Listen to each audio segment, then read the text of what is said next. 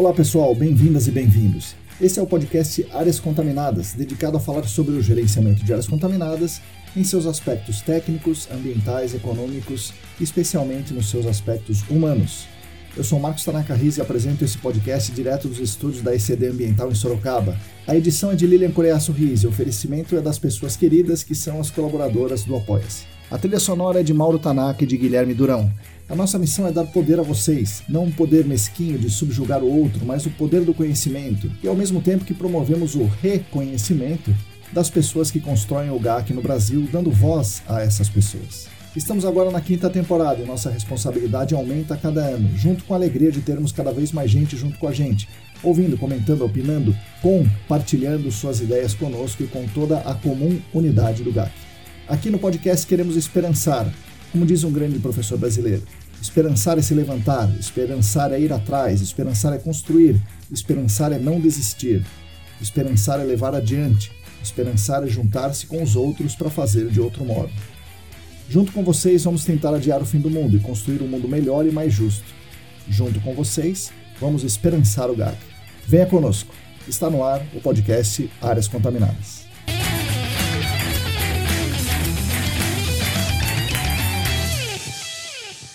Olá! Para todo mundo que está aí lavando a louça, arrumando o rejunte dos azulejos, baixando episódios para ouvir no metrô, limpando a bota e o capacete, bom dia, boa tarde, boa noite.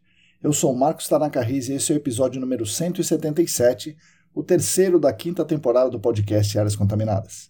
O podcast é editado com muito carinho por Lilian Coreia Sorris e é oferecido para todos vocês pelas colaboradoras e pelos colaboradores financeiros do Apoia-se. Esse apoio nos ajuda muito, tanto pela questão econômica, de pagar boleto, essas coisas, e especialmente pela demonstração de carinho com a gente e reconhecimento da nossa relevância para todo mundo, do GAC e todo mundo em geral. Essas pessoas, as apoiadoras e apoiadores, consideram que estamos fazendo um bem coletivo e nos proporcionam a oportunidade de estudarmos, de conversarmos, pensarmos, lermos, debatermos, enfim, de criarmos esses episódios aqui todas as semanas. Em nome de toda a família ECD, muito obrigado a vocês. Quem também quiser e quem também puder se juntar ao nosso grupo de apoiadores e apoiadoras, e contribuir financeiramente conosco é simples. Basta entrar no site apoia.se barra Ambiental, tem tudo muito bem explicadinho por lá.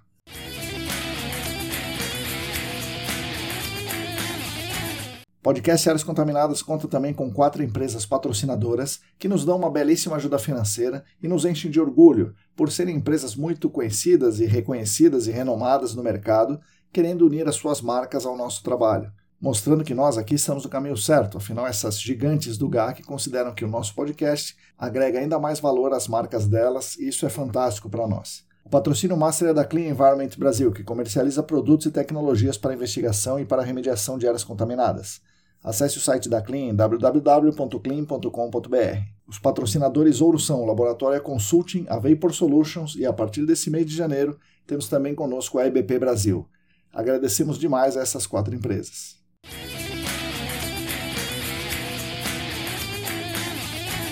Anuncio que ainda estão abertas por pouco tempo as inscrições para o processo seletivo do curso de pós-graduação em remediação de áreas contaminadas do SENAC. Esse curso tem a duração de um ano, com aulas online às terças ou quintas à noite, e aulas mais ou menos 60% a 70% presenciais e 30% a 40% online aos sábados o dia inteiro. O curso é focado em remediação.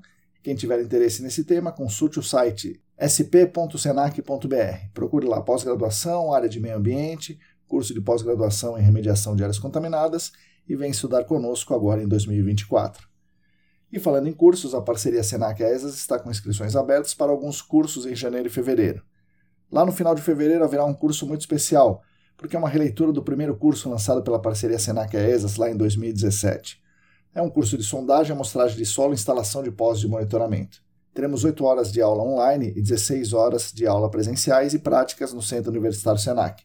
Nessas aulas práticas, eu, Newton Miyashiro, Fernando Ferraz e Larissa Macedo mostraremos alguns detalhes de metodologias é, de sondagem, de amostragem de solo, descrição de solo, varredura no liner, instalação de postos de acordo com a norma e outras coisas mais. É, temos outros cursos também anunciados, outros cursos já programados Fiquem de olho.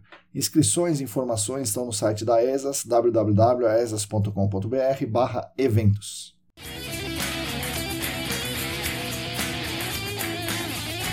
Bom, pessoal, hoje temos um episódio muito legal com o Tiago Gomes. O Tiago é um personagem da maior grandeza dentro do GAC, né? é um dos sócios da Doxor e se tornou ainda mais conhecido por ter ficado uns bons anos na diretoria da ESAS, inclusive sendo presidente dessa entidade por alguns mandatos.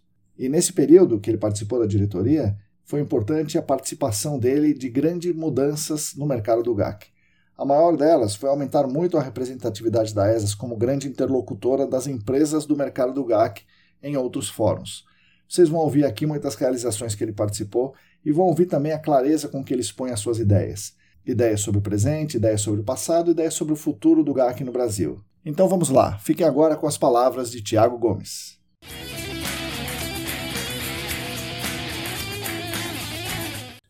Oi pessoal, bom dia, boa tarde, boa noite. Hoje eu estou aqui com mais um convidado ilustre, o Tiago Gomes. Tiago, bom dia, boa tarde, boa noite, bem-vindo aqui ao podcast. Obrigado, Marcão. Super obrigado pelo convite. Boa tarde, boa noite, bom dia. Tô super animado de estar aqui batendo papo com você. Legal, Tiago. Primeiro, uma, uma pergunta importante. Você é, gosta mais do André Agassi ou do Pete Sampras? Cara, é, essa, essa, apesar de eu ter visto todos eles jogarem, né? essa última geração que entrou, entrou arrebentando, né, cara? Uhum. Não essa, a penúltima, diria, né? É, assim, curti muito o Guga jogando. Uhum. E aí, pô, essa última com esses três que são, assim, incríveis, né? O que esses caras fizeram. Sim. É impressionante, né? Nadal, Federer e o Djoko é uma coisa de louco que esses caras conseguiram fazer. Impressionante mesmo. Para quem gosta de jogar tênis, é muito legal mesmo esses caras jogando. É outro jogo, parece, né? Agora... É outro, não, não é o que a gente joga, é outro jogo. Parece até fácil, né? É muito legal. Beleza, Thiago. Conta para nós, então, já entrando no, no, no, no, tema mais corriqueiro aqui, onde o pequeno Thiago cresceu, é, que ele gostava de fazer e que caminhos te levaram a fazer né, engenharia na universidade e tal. O que aconteceu? eu, como boa parte do dia, era aquele que não gostava de nada sem ser de exatas no colégio, né? Tipo, que não aguentava ficar, não curtia os livros, enfim, de literatura, enfim, era, era, era muito mais da exatas do que da, da parte de, enfim, é, humanas e, e biológicas. Acabei, acabei, decidi fazer engenharia. Na minha época, quando eu entrei em engenharia, não existia questão ambiental, não existia engenharia ambiental, enfim. Uhum eu também nunca não tive no começo, na época de colégio, não tive contato com geologia, não tinha, não, não conhecia. E acabei fazendo, entrando em engenharia, entrei numa engenharia que é, é, fiz mecatrônica. Muito depois disso, sem querer, acabei entrando na área de meio ambiente. Eu trabalhava com automação industrial e, e por coincidência, um, uma, uma empresa, na época, Ambiterra, uhum. era tinha basicamente era Ambiterra e, e Geoclock, né, no começo. E aí a, a, eles pediram para a gente montar alguns equipamentos, eu trabalhava com automação industrial, falaram, ah, é moleza, né, eles achavam que era uma coisa né, complexa, falei, gente, é, naquela época a gente fazia automação para Sabesp, para Vale, para era coisa industrial grande, assim, então, é, e aí foi, foi meu primeiro contato, fazem 22, 22 anos, 21, 23 anos, que foi meu primeiro contato com a área de meio ambiente, montando alguns equipamentos de extração multifásica para para Ambiterra. E montava Aí, os painéis ali automatizados, talvez. Montava os painéis, a gente fazia montagem eletromecânica. Uhum. É, além da toda a parte dos painéis e automação, a gente fazia também, na empresa que eu trabalhava, a gente fazia também montagem eletromecânica, então até os sistemas mesmo, a gente, uhum. a gente, a gente, os containers, a gente chegou a montar alguns containers na época para a Ambiterra. É, e aí trazendo, tô começando a trazer um pouquinho da questão de automação, naquele, bem no comecinho, lá na, para para para de meio ambiente, no sistema de estação multifásica, eu lembro que na época a gente usava ainda, eram você usava as bombas de anel líquido. Acho que hoje é tão difícil de ver isso. É. É, mas era com bomba de anel líquido, né? Uhum. Tinha que ter o selo, tipo um monte de coisa, sim, enfim. Sim, sim. É, mas esse foi, meu, foi como, eu, como eu entrei no, na área de, de meio ambiente. Um caso fortuito, porque você trabalhava com automação e pintou a Ambiterra, podia ter pintado qualquer outra empresa. Muita, foi muita coincidência, E mais coincidência ainda foi porque o, o na época, na Ambiterra, quem estava lá era, uma, era, um, era o Carlos Egli. Uhum. O Carlos foi um dos fundadores da Geoclock, saiu depois da Geoclock depois de um tempo, foi trabalhar com o Ciro na, na Ambiterra. E eu era amigo dos filhos do Carlos de pequeno. Ele Caramba. me conhecia desde pequeno, mas não sabia que eu estava trabalhando naquela empresa. Foi uma coincidência. É, Quando ele veio para a reunião, eu fazia, eu estava trabalhando naquela empresa, estagiário na empresa. é. Eu fui fazer a reunião e era o Carlos, e ele me conhecia, enfim, foi muito legal. E foi, foi, foi o meu primeiro contato. E aí acabei, depois, enfim, praticamente só trabalhando com o meio ambiente desde então. E, e como é que você sai dessa empresa? Ou, ou- é, você saiu dessa empresa, né, para montar a, É, a Docs. né, essa, essa, a empresa que a gente trabalhava, eu e meu sócio, né, hoje o, Bruno, é, nós somos em três sócios na Docs, eu, o Bruno e o Davi. O, o Bruno era estagiário junto comigo na empresa. A Revolução dos Estagiários. É, não, eles saíram, eles saíram de São Paulo. Uhum. Essa empresa, ele, eles saíram, eles estavam, é, a operação deles era em São Paulo, mas eles foram para o interior, Ribeirão Preto, do lado de Ribeirão Preto. Eles até chamaram a gente para ir e tal, mas a gente não, quis, não queria naquela época sair de São Paulo. E a gente fez um acordo com eles, é, como eles precisavam da gente, porque era uma empresa, era uma empresa muito reconhecida, Uhum. até nas reuniões da Associação Brasileira da Indústria Eletroeletrônica, eles tinham cadeira, né? Era assim, VEG, ABB, Caramba. Schneider, Uhum. eh, Siemens, eh, e eles. né? Ele foi os primeiros a trazer os inversores de frequência para o Brasil, o Caramba. dono dessa empresa. A gente trabalhou muito com implantando inversores de frequência em, em vários lugares. E aí eles, eles mudaram para o interior, porque grande parte do, do negócio deles era, era fora de São Paulo, né? Indústrias, grandes, as indústrias, enfim, quase todas saindo de São Paulo, Uhum. não tinha justificativa para continuar aqui. Convidaram a gente para a gente, resolveu ficar em São Paulo, mas quando a gente, quando a gente ficou, a gente acabou montando a nossa empresa. E no começo a gente trabalhava para eles, é, fazia algumas coisas ainda para que a gente era praticamente responsável para os projetos de automação, eu, eu e o Bruno que fazíamos. E depois de um tempo aí eles, a gente cada um seguiu o seu caminho, né? Até quando a gente, quando a gente cada um decidiu seguir o seu caminho, o combinado foi que, olha, eu não, a gente não vai atender nenhum cliente de vocês aqui em São Uhum. Paulo, mas esse cliente em específico, que era a Ambiter, como fui uma conhecido meu, pessoal, foi eu, eu tinha uma relação. É, esse cliente em específico, eles querem continuar com a gente, ok. Era muito pequeno, né, para a empresa, sabe? Uhum. Esse cliente foi, foi quando como a gente começou, e logo na sequência, é, a gente conheceu o Davi, e aí o Davi pulou pro barco junto com a gente. Foi bem no comecinho da Docs, bem no comecinho. Isso faz 20 e poucos anos, estão aí os três até hoje. Estamos aqui até hoje, 21 anos. Estamos Uhum. aqui até hoje. Legal, Estamos aqui até hoje. caramba.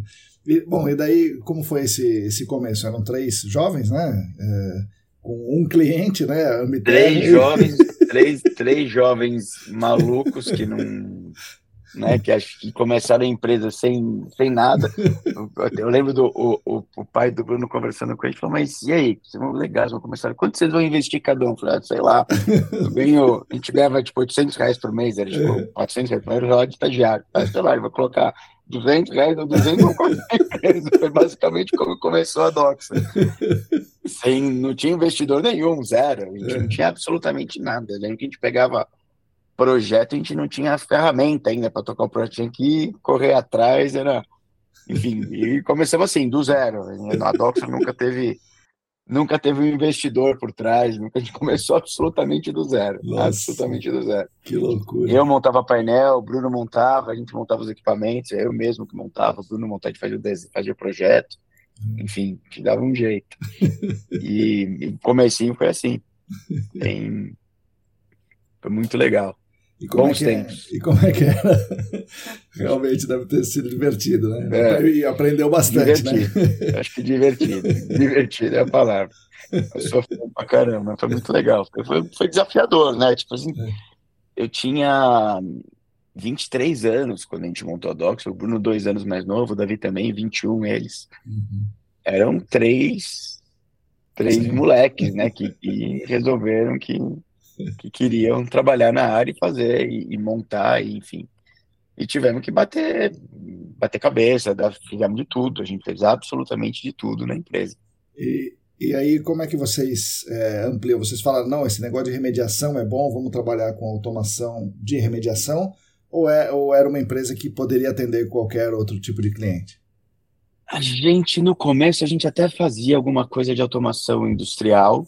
É, a gente fez, no começo da Doxor, manteve alguma coisa de automação industrial, mas a gente viu um potencial legal no mercado de meio ambiente. É, a gente trazia uma bagagem legal de automação que dava para agregar valor, uhum. né? Então é, a gente conseguia agregar valor e naquele tempo não tinha não tinha muitas opções de empresas, você não tinha a, a empresa de construir meio que tinha que fazer tudo interno, né? Você não conseguia terceirizar, né? E fora do Brasil, o Davi tinha passado uma temporada fora do Brasil e, e, fora do Brasil ele viu um baita potencial, porque fora já existia um, um mercado mais consolidado, então uhum. tinha as empresas que só faziam remediação. Uhum. Falou, pô, peraí, tem empresa que só faz isso, não faz a parte de consultoria. Certo. E a gente começou a propor, será que, porque tinha empresa que precisava de equipamento, ah, preciso de um equipamento para três meses, pô, três meses, não vou comprar equipamento para usar por três meses e depois não, não usar mais. Uhum. E aí a gente viu essa oportunidade e começou a alugar equipamento. A gente montava, em vez de vender, alugava para um, alugava para outro.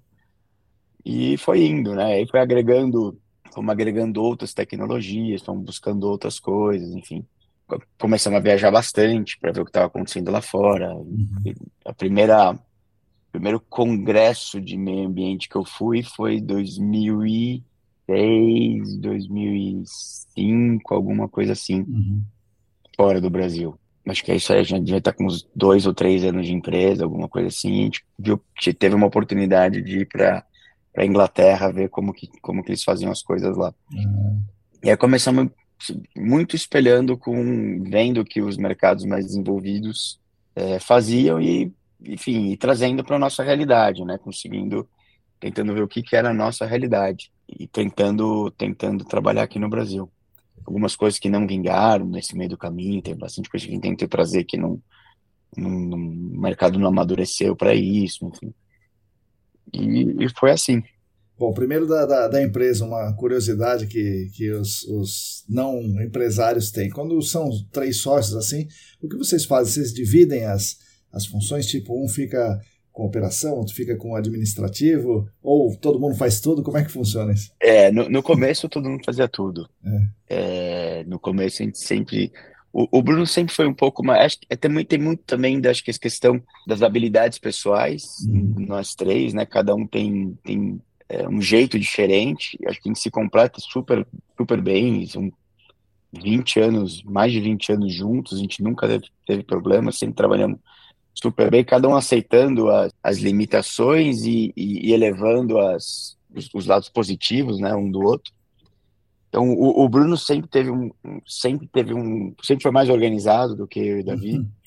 Então, sempre curtiu mais essa parte de administrativo, de deixar tudo em ordem, enfim. Uhum. Então, meio que as coisas começaram naturalmente, o Bruno cuidar mais dessa parte administrativa, é, eu dividi, aí eu, eu conseguia, a gente dividia aí o Davi, outros projetos em geral, né? Um ajudava o outro, é, tanto parte comercial como, como operacional, nós dois fazíamos, fazíamos tudo. Bruno também sempre participou um pouquinho nessa parte toda operacional aí. Depois de um tempo, quando a gente começa com o processo térmico e o processo térmico começa a ganhar mais corpo, Aí eu fiquei responsável na empresa pelo processo térmico. Uhum. Hoje eu praticamente só, só meu tempo é praticamente só para processo térmico. E o Davi cuida das outras das outras tecnologias, né? Isso é de parte é, comercial e operacional. Uhum. Então, nós dois coordenamos, tem, tem mais gente junto com a gente, mas é, tudo, toda a parte de equipe é, de todas as outras tecnologias o, o Davi cuida, e eu do processo térmico, comercial e, e operacional. E quantas pessoas trabalham lá hoje? Ó, na, na Doxor hoje, a gente, a gente é, eu acho que até um pouquinho da consultoria, a gente tem também essa variação importante de, de volume de trabalho dependendo do, do momento, né? Então a gente tem 48 funcionários hoje, é, que são basicamente fixos, e aí tem uma equipe de umas 10 pessoas que são flutuantes. Uhum. Então, hora precisa, hora não precisa. Então, você tem alta demanda. É, às vezes tem um projeto está começando, você tem alta demanda de equipe de, de instalação. Uhum. E depois, na parte de operação, fica um pouco mais fácil, né? Uhum. Fica essa, com essa equipe aí flutuando, né? Que a gente usa hoje bastante essa flutuação, esses 10, a gente usa bastante terceirizados. Bom, daí lá no começo vocês montavam sistemas né, de, de remediação, alugavam, como você falou, provavelmente MPE, SVE, bombeamento. Basicão. E, e, quando, e quando que vocês é, mudam um pouco, ou, ou não, não mudam, né? Mas quando que entra o termal na vida de vocês? E foi essa a mudança ou teve alguma outra mudança antes? O, o, o, termal acho que foi o maior impacto, né? Porque em, em termos até de, de, de, volume de negócio, né? É, ele tem um valor agregado maior. É, antes do processo térmico, a gente, a gente começou a ter é, outras parcerias. Teve, teve uma parceria, tem até hoje, a gente usa até hoje, de uma empresa britânica é, que a gente compra as bombas pneumáticas deles. Uhum.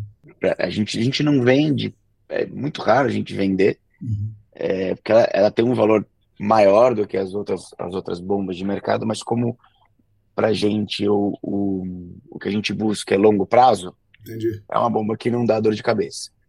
Então, manutenção é extremamente baixa, enfim, o custo de manutenção é super baixo, super simples de fazer. Foi o primeiro parceiro internacional nosso, que foi a uhum. Viridian. Continua sendo, né? Viridian. Eles estão baseados do lado de Liverpool, ali na, na Inglaterra. E depois disso veio o processo térmico. Aí veio, veio já 2000 e final de 2000, 2007 foi o primeiro contato com a TRS. Uhum. E a história foi muito engraçada, porque não, não foi para isso que a gente conversou com eles, na verdade. Né? é, como, como a gente trabalhava com desde o começo com o pessoal da, da Ambiterra, uhum. a Ambiterra, depois de um tempo, ela foi comprada pela Essences. E a Essences comprou um, um forno, um, é, chama TDU, né? Que é, o, que é um forno rotatório para tratamento de solo, que eles instalaram em Caieiras. Certo. E eles trouxeram essa máquina dos Estados Unidos. Quando eles trouxeram essa máquina dos Estados Unidos, era uma máquina que eles compraram que tinha uma outra finalidade lá. Enfim, eu não sei exatamente o que aconteceu com, o, com a pessoa que, que, que vendeu a máquina, mas eles eles tiveram um problema na, com, com, com, a funcionalidade da máquina e me ligaram. Ô, Thiago, preciso. Você, quem, quem te conhece de automação, é você dá um pulo aqui, vê o que está acontecendo, vê que. Nossa, que, que loucura. É. Aí eu fui para Caieiras, saí, era tipo umas 4 horas da tarde, 5 horas da tarde, fui para lá, passei a madrugada inteira para entender. É. E era uma máquina, era uma máquina antiga e não tinha quase nada de automação, né? Não tinha. Era quase tudo manual, assim, as, os, os jogos de, de. Um jogo de computador, enfim, é uma coisa, mas não vou entrar muito no, no. Mas não tinha um, um, sistema supervisório, não tinha uma interface amigável, não tinha um computador, não tinha nada. Era tinha um que de, buscar o botãozinho. Um monte de botão, é, um monte de botãozinho, luzinha e tal. E aí, cadê o painel? Cadê o esquema elétrico? O esquema elétrico tava. A fiação não estava não tava numerada. Falei, olha, gente, é o seguinte, eu fiz lá, fiz umas mudanças para eles, para eles poderem deixar a máquina rodando. Mas falei, olha, eu, eu recomendo fortemente que vocês façam um retrofitting disso aqui. É, não tem sentido mais usar, usar o equipamento dessa maneira, né? Então tem uma série de, de uh, enfim, sensores, equipamentos que você consegue utilizar hoje que são vão te dar um controle muito melhor disso aqui. E, enfim, eles, eles tinham que passar pela. pela estavam na, naquela, no licenciamento, precisava pegar a licença de, de operação, de instalação, não lembro exatamente o que, que era, mas precisava mostrar a máquina funcionando. Fizeram isso, depois eles resolveram que eles realmente queriam fazer o retrofit dessa, dessa máquina. Aí eles me ligaram, falaram, olha, vocês conseguem fazer? Eu falei, olha, de entender como funciona, é, para poder, poder fazer a automação dela. É. E aí começamos a pesquisar eu comecei a pesquisar na internet sobre distorção térmica. Não estava no, no, radar. Uhum. é, a, a, TRS, né? Entrei em contato com o pessoal da TRS, é, entrei em contato com várias empresas, e uma delas foi a TRS. Ele falou, olha, nós vamos ter um workshop. É, isso era assim, sei lá, devia ser começo de novembro. Uhum. Falou, daqui a 15 dias a gente tem um workshop aqui nos Estados Unidos, ali em Nova Jersey. Se quiser, vem para cá, você participa do workshop. Falei, tá bom. tô pegando o avião, tô indo. É. Peguei o avião e fui. Cheguei em Nova Jersey disse, pô, legal, vou ver a máquina, vou ver como funciona. Vou Cheguei em Nova Jersey, falei, cara começaram a ficar, eu falei, como assim vocês aquecem o é? solo sem precisar tirar nada do lugar? É, é muito melhor do que, do que eu imaginava, né? Eu vim aqui para ver um, para ver um, para achar que era, achei que era outra coisa. Uhum. Achei que o processo deles era diferente. Naquela época não tinha explicação na internet tão clara que nem tem hoje. Uhum. É, cheguei lá achando que ia ver um. Estavam um, tirando solo de um lugar, levando para a máquina deles uhum. tal. Nada disso. Falei, gente, olha, não é nada do que eu vim ver, mas é muito melhor. muito melhor do que eu, é. do que eu, do que eu, do que eu estava procurando, né? A informação que eu estava procurando. E foi o primeiro contato com a TRS. Foi no final de 2017, se eu não me engano. 2008, é, eles convidaram, foi a primeira Batel que eu fui, o primeiro congresso da Batel uhum. que eu fui, que foi 2008. Ele falou, vem para cá, então, ele falou, vamos para lá, vamos pegar, vamos, vamos para lá, uhum. vamos ver o que, que é esse congresso, vamos entender o que está acontecendo, né? E foi o primeiro congresso da Batel que eu fui, foi, foi o primeiro contato foi esse. Foi por causa da, do pessoal da TRS. e a TRS, naquela época, estava começando. É, é, tinha pouquíssimos casos feitos nos Estados Unidos, uhum. né?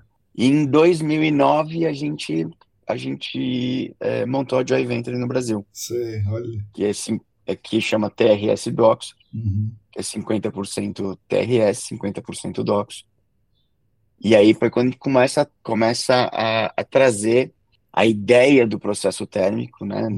É, para o Brasil já tinha tido antes da gente um piloto é, aqui no Brasil, outro, uma outra empresa também já tinha é, feito injeção de vapores e tal, mas não era nada, assim, era muito pontual, nada consolidado, não se falava muito de processo térmico, né? Uhum. E demorou três anos para a gente assinar o primeiro contrato. Caramba. De, de trazer, de, de, trazer o conceito para o Brasil. Estava é. é, começando também nos Estados Unidos, que não era uma coisa consolidada lá. O primeiro contrato nosso foi, a gente fechou em 2012, de processo térmico. E executou em 2013. Foi o primeiro, primeiro projeto térmico nosso. E aí, voltando à pergunta de lá para cá, aumentou muito a quantidade, a demanda né, de, de projetos no Brasil, de demanda por essa tecnologia. E, eu, e aí meu tempo acabou sendo boa parte dele destinado a cuidar disso aí, toda a parte comercial e operação do, enfim, desenvolvimento de tecnologia, que a gente teve que, a gente construiu tudo aqui, desde o primeiro projeto. Então, tivemos que trazer para a nossa realidade, o nosso equipamento é um pouco diferente do deles. Sim. É... O campo deve ser diferente, né? Com certeza. Né? Tem, tem coisas mais fáceis aqui. Eu diria que assim a parte a parte toda nossa, Marcão, de instalação, um, um, um, site, geralmente os sites são muito mais bonitos aqui no Brasil do que fora do Brasil. Uhum. É, a gente tem um, um nível de exigência de instalação de campo maior do que lá fora, nos Estados Unidos. Talvez seja uma influência, de repente, um pouco mais europeia aqui no, no Brasil, mas enfim mas a gente tem, a gente, é, a gente aqui no Brasil é um pouco mais detalhista, assim, né? Não em termos de tecnologia, tecnologia eles têm muito, muito mais é, disponível, muito mais, com custo muito mais fácil do que o nosso, né? Mas a parte de instalação, é, acho que a gente, a gente dá sempre um olhar um pouquinho mais, mais, mais carinhoso, né? Do que o que eu, dos, do que dos projetos que eu vi lá fora. Mas de lá para cá, o processo térmico, e especificamente o processo térmico, para Doxo ele tem uma é muito foi, muito foi muito importante em termos de volume de negócio, né? É, mas mesmo em número de projetos, pra você ter ideia, hoje nós temos sete projetos ativos, né? É uhum. muita coisa. Sim, muito. A TRS nos Estados Unidos faz em torno de, de 10 a, a 12, 15 projetos no ano, né? Nós estamos fazendo é, sete hoje aqui no Brasil, é bastante coisa. Sim. Sim. É muito significativo, muito significativo. O mercado brasileiro, é, mesmo comparando, assim, quando a gente fala em, engraçado que a gente fala em Europa, né? Você não uhum. fala, olha, é isso, Alemanha isso. ou é França, é. você junta a Europa inteira para tentar comparar com, com, com o Brasil, né? Em várias coisas, né? E no processo térmico é a mesma coisa. Você tem lá é, um, dois projetinhos num país, um, um, dois no outro, então junta todos, talvez você tenha 10 projetos, 12 projetos na Europa né, num, num, ano. Aqui nós estamos falando que é o mesmo é, número, não o mesmo volume de financeiro, lá é muito mais caro, mas o mesmo número de projetos né, aqui no, do que aqui no Brasil. E como foi o crescimento da remediação do, no Brasil? Porque você mesmo viu tudo isso. Antes era o, o sistema que não tinha nem o, o painel elétrico. Nada, você, Vocês né, desenvolvem isso e depois estão aqui no processo térmico com mais remediações do que na Europa inteira, né? E como é que foi isso aí? O que, que você acha que, que aconteceu para virar? Como é que é?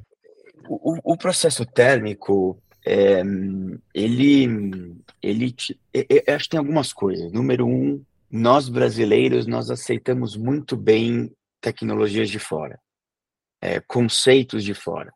Né? Então, olha, vou lá fora, vejo que isso está funcionando super bem e, e vou trazer para cá. Né? É, é, eu acho que acho que a gente a gente tem essa habilidade ou essa essa jeito de aceitar, falar ok, legal, está funcionando lá, deve, ou isso não funciona lá, uhum. se não funciona lá, por que que vai funcionar aqui? Uhum. É, eu acho que isso a gente a gente absorve muito bem, né? É, e a geologia daqui que que é desafiador, uhum. né, principalmente aqui estado de São Paulo, o grande São Paulo, é, é muito difícil conseguir atingir as metas de remediação é, com, com, com, as outras técnicas, por N motivos, não precisamos entrar aqui nos motivos. E o processo térmico ele te dá uma segurança muito grande durante o, durante a, gente sabe que aquele volume realmente vai vai remediar, né? Dentro daquele volume que está sendo aquecido, é, você vai conseguir atingir suas metas de remediação e não vai ter muita surpresa lá na frente. Pode acontecer de você precisar um pouco mais de energia, enfim, é, um pouco mais de tempo do que o que você tinha dimensionado, mas é com, com, com uma grande certeza que você vai que você vai conseguir atingir as metas as metas de remediação, né?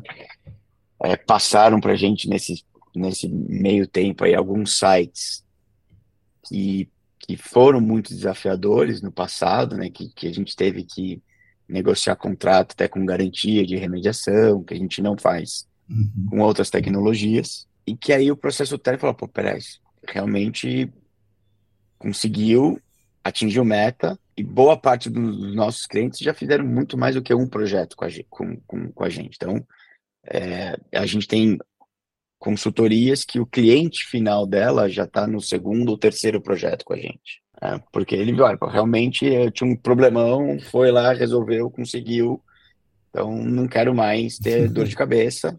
Né? Vou, vou, vou tentar colocar no custo para resolver o problema. Isso, foi, isso, isso acho que tem, tem, tem um impacto importante. Né?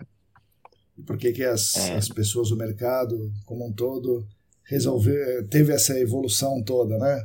É porque até agora tudo bem, o pessoal viu que dá certo.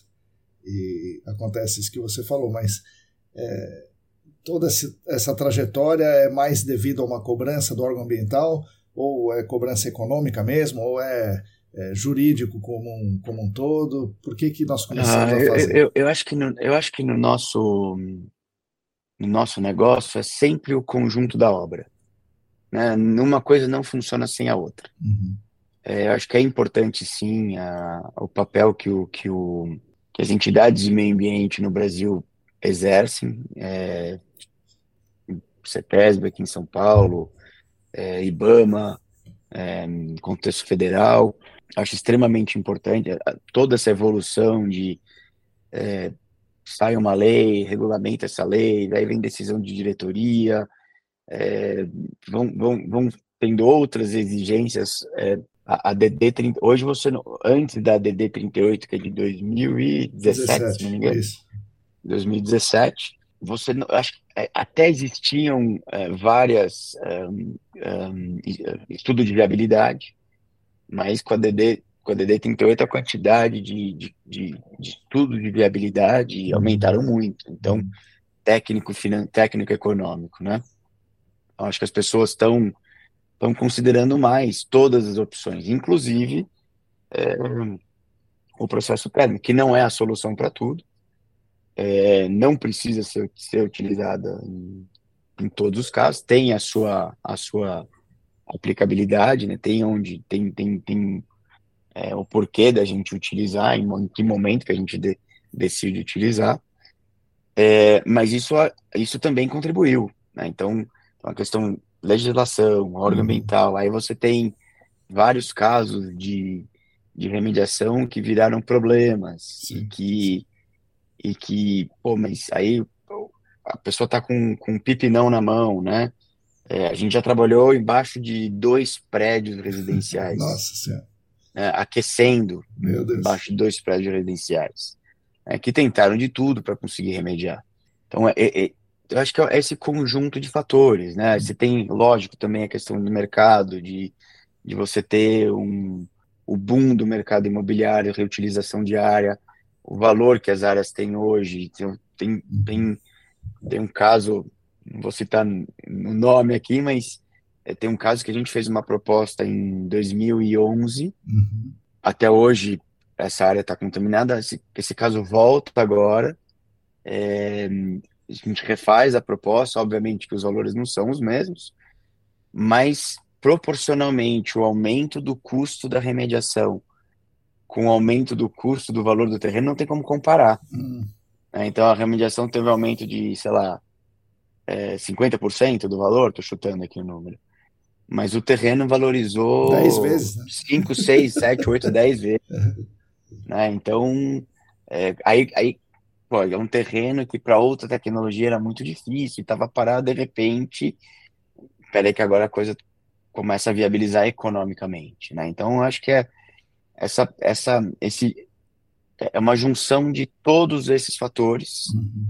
É, e acho que teve um amadurecimento importante do mercado também nos últimos anos. Em 2016, se eu não me engano, a, a parceria do IPT com a ES, que a gente fez o, foi. panorama do, do, gerenciamento de áreas contaminadas. Né? Publicado né? em 2017, acho, no início de 2017. É, publicado em 2017, publicado em 2017, em que naquele panorama, você já foi, o primeiro momento que a gente ouve falar em, em empresa de remediação. Uhum. É, isso não, era até meio que tabu falar aqui, né? Quer dizer, é, o fato da, da, da, da empresa fazer remediação, ela não compete com a empresa de consultoria. E, e, até então era só empresa de equipamento, não, uma empresa de equipamento, equipamento, uhum. equipamento, equipamento. Como a gente não faz só equipamento, porque eu tenho que levar equipamento, eu tenho que instalar. Sim. Em muitos operar. casos eu tenho, que, eu tenho que operar ele, em muitos casos. No começo a gente não operava, a gente alugava, entregava lá, era Entendi. tipo o carro, né? Tô, tô aqui a chave, você me devolve depois. Sim. E não funcionava dessa maneira. Claro, né? Não funcionava. E a gente apoiou muito, porque realmente não funcionava, nem para gente, nem para é. nem para a consultoria que, que, que, que, trabalhava com a gente. É. Ficava todo mundo frustrado, né? E acabou sendo natural. E aí, de repente, a gente ouve até falar, quer dizer, você tem até um amadurecimento do mercado, quer dizer, existe uma empresa e ela pode me ajudar com as, com as, as, as, as técnicas de remediação, e não necessariamente essa empresa vai ser meu concorrente amanhã. Sim, né? A Doxor está 20, mais de 20 anos no mercado, né? É, e nunca fizemos consultoria. Uhum. E não queremos fazer consultoria. Então, a gente é uma empresa é, a gente que trabalha para consultoria, e mesmo quando, um, e acontece, não é tão frequente, mas acontece de do cliente final, né, quer dizer, o responsável legal pela contaminação ou pela área contaminada entrar em contato. Sim, fala, preciso remediar. Olha, né? ok, qualquer empresa de consultoria, uhum. né? E quando você definir o consultor, a gente pode sentar e conversar todo mundo junto, mas é, sempre com, com, com, a empresa de consultoria envolvida no processo. Uhum. Então, essa, esses fatores todos eu acho que, que, que contribuíram para essa, essa maturidade é, do mercado no, no, no, Brasil, né? Tamanho, acho que o volume aumentou, o tamanho do mercado aumentou. É, como todo mercado tem, sempre tem aqueles que ah, surge um monte de coisa que some no meio do caminho, uhum, é o que quer remediar em né, remedia em três meses, Isso. ou sobe, não sei o que, faz parte dessa acomodação, e aí eu acho que quem as empresas todas aí que, que é, lógico que todo mundo tem os seus suas dificuldades, todo mundo que teve, uh, enfim, algum problema, é como você lida com esse problema, como você se, como você se posiciona no mercado, né, que faz você ter longevidade, né, então, é, do Oxford, não, são mais de 20 anos, e, e a gente sempre foi, acho que o fato de ser transparente, de, de olha, temos um problema, temos, temos um problema, vamos ter que resolver juntos, uhum. né? É, eu acho que isso sempre, isso, isso sempre foi uma coisa que a gente sempre teve na cabeça e com isso vai ganhando, você vai ganhando mercado. Ele, nosso nosso mercado é relativamente um mercado pequeno. Sim. Isso você vai ganhando confiança de quem está de quem tá junto com você, né? Acho que na, nas dificuldades que você acaba realmente conhecendo quem são os seus parceiros. Sim, né? Quando sim. tudo vai bem, é, é muito é fácil. A hora, que, a hora que as coisas vão, vão mal é que é que a gente, a gente, a gente vê como que, a, como que a gente lida junto com o problema. É o melhor jeito de você entender quem que é realmente teu parceiro, né? Quem que é a empresa que está que tá do teu lado, né? Você falou no, nesse estudo aí, né, no, no, no panorama né, do, do GAC, se eu não me engano, lá o panorama, né, esse estudo levantou o tamanho do mercado em mais ou menos um bilhão e meio de reais na época, né? É, 2016, né? E a gente intuitivamente acha que esse valor é maior hoje, né? O que você acha? É maior? É, é muito maior? Como é que é? Eu, eu acho que é bem maior, né? É, como, como não existiam estudos anteriores a uhum. esse, não existia um estudo de mercado anterior. Mas nesse, nesse mesmo estudo foi feita uma análise dos anos nos Estados Unidos. Uhum. E a gente vê que nos Estados Unidos teve um boom é, importante, se não me engano, nos anos 2000 e, não sei se 18, 19, alguma coisa, ou, ou 17, é, 16, 17, 17, 16, 17, alguma coisa assim, e tinha uma projeção de um crescimento Isso, importante do, do mercado. E nós sempre estamos um pouco atrás disso. Né? Isso acaba sempre refletindo aqui. Então, em 2000 e, então, 2023, é 10 anos, não se falava quase nada de, muito pouco de MIP. Hoje você tem quantas empresas que têm é, investigação em alta resolução.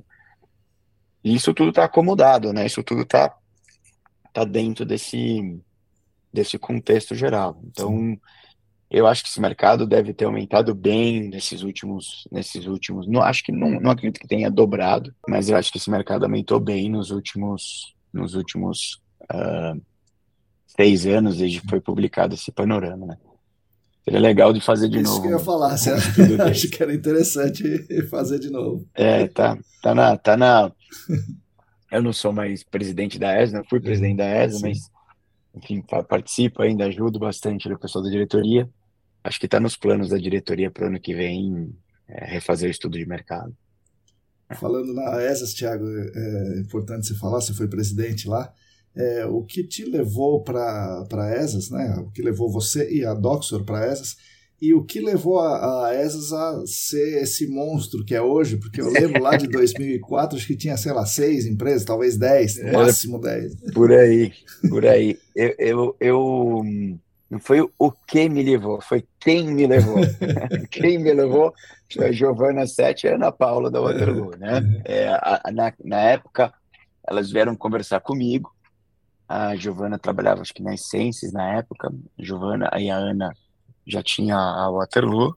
Naquela época, de 2000 e dois anos do Sérgio, mais quatro meu, mais quatro da oito, dez, onze anos faz. Então, 2000 e 2012, final de 2011, alguma coisa assim. A ESOS tinha realmente oito empresas, alguma coisa assim, uhum. associadas. Aí eu, eu devo ter sido isso, dessas, entre os dez primeiros, já, ela já tinha já um tempo, né? Ela, já, ela foi fundada lá atrás, com a idealização do, do Botura, junto com o, com o Rivaldo, mas, mas a ESAS, ela, ela, não, não, ela não, não, nunca chegou a ter muitos associados, né? Aí foi basicamente assim, a Giovanna e a Ana me, me convidaram, eu entrei na, na associação, no ano seguinte que eu entrei, é, nós éramos em poucas empresas, é. aí a Giovanna ia passar o bastão para a Ana, a Ana me convidou para ser, ser vice-presidente dela. Foi, eu estava começando a entender o, o que, que era a ESAS uhum. e, e, como que a ESAS, a ESAS funcionava, o que mais que a gente poderia, que a gente poderia fazer. Aí, se eu não me engano, no final da gestão da Ana, é, a ESA já estava com, no final do primeiro ano, já estava com, já tinha dobrado, sabe, 15 empresas, alguma coisa assim. E no final da gestão da Ana, a ESA já estava com 20 empresas, um pouco mais de 20 empresas, né? Eu lembro da gente ter conversado, elas vieram conversar comigo, é, eu já estava ajudando bastante a Ana na, na ESA, aí elas conversaram comigo para ver se eu, se eu poderia assumir a presidência da ESAS. A gente marcou uma reunião com to todo mundo que estava lá, era todo mundo, quase nada, né? Enfim, menos de 20 pessoas. Né? E eu falei: olha, gente, assim, eu topo, mas eu acho que a gente tem que mudar algumas coisas na ESA, né? É, gosto de todo mundo que está aqui, são, vocês são meus amigos, mas para a gente sentar entre amigos e almoçar, a gente não precisa de associação para fazer isso, a gente pode fazer sempre. E eu achava que a ESA tinha que ter muito mais gente. Uhum. Para poder ter representatividade. Certo. É, independente se, se, se, vai falando uma. A Fiesp tem quantas mil indústrias? Sim, pois é. Na verdade, dentro do sindicato que são associados à Fiesp, quantas mil indústrias eles representam? Você tem de tudo. Grande, pequena, gente séria, gente que não é séria. Então, é, a associação ela tem que ter de tudo. A gente é. tem que ouvir de tudo. Você pode não gostar do rumo que a associação tomar. Se a gente já tomar um rumo que a gente não gosta, eu saio fora e não, não me representa mais. Uhum. Mas precisa ter todo mundo lá, a gente precisava ter representatividade. Teve uma discussão na época se, se a gente brigava por essa representatividade, aumentar, e a gente decide que sim, vamos, vamos aumentar a quantidade de pessoas e vamos, vamos, vamos esquecer um pouquinho. As desconfianças, né? vamos atrás de todo mundo, vamos trazer mais gente, vamos representar mais o mercado, vamos representar. Eu já não era uma empresa de consultoria, uhum. né? Então eu fui a primeira empresa em engenharia, né? É, então eu era considerado de engenharia. É, que fez que entrei na associação, então começa a ter, que era muito a questão de consultoria, consultoria, consultoria. Sim. Aí eu entrei, a, a Docs eu já tinha entrado, quando eu, eu falei, gente, a gente tem que trazer vamos trazer todo mundo, vamos trazer absolutamente todo mundo para cá. E aí a ESAS começou a ter cada vez mais representatividade. Uhum. No final da minha gestão, a gente estava, se não me engano, com quase 100 empresas, ou 100 empresas, ou cento e poucas empresas na ESAS.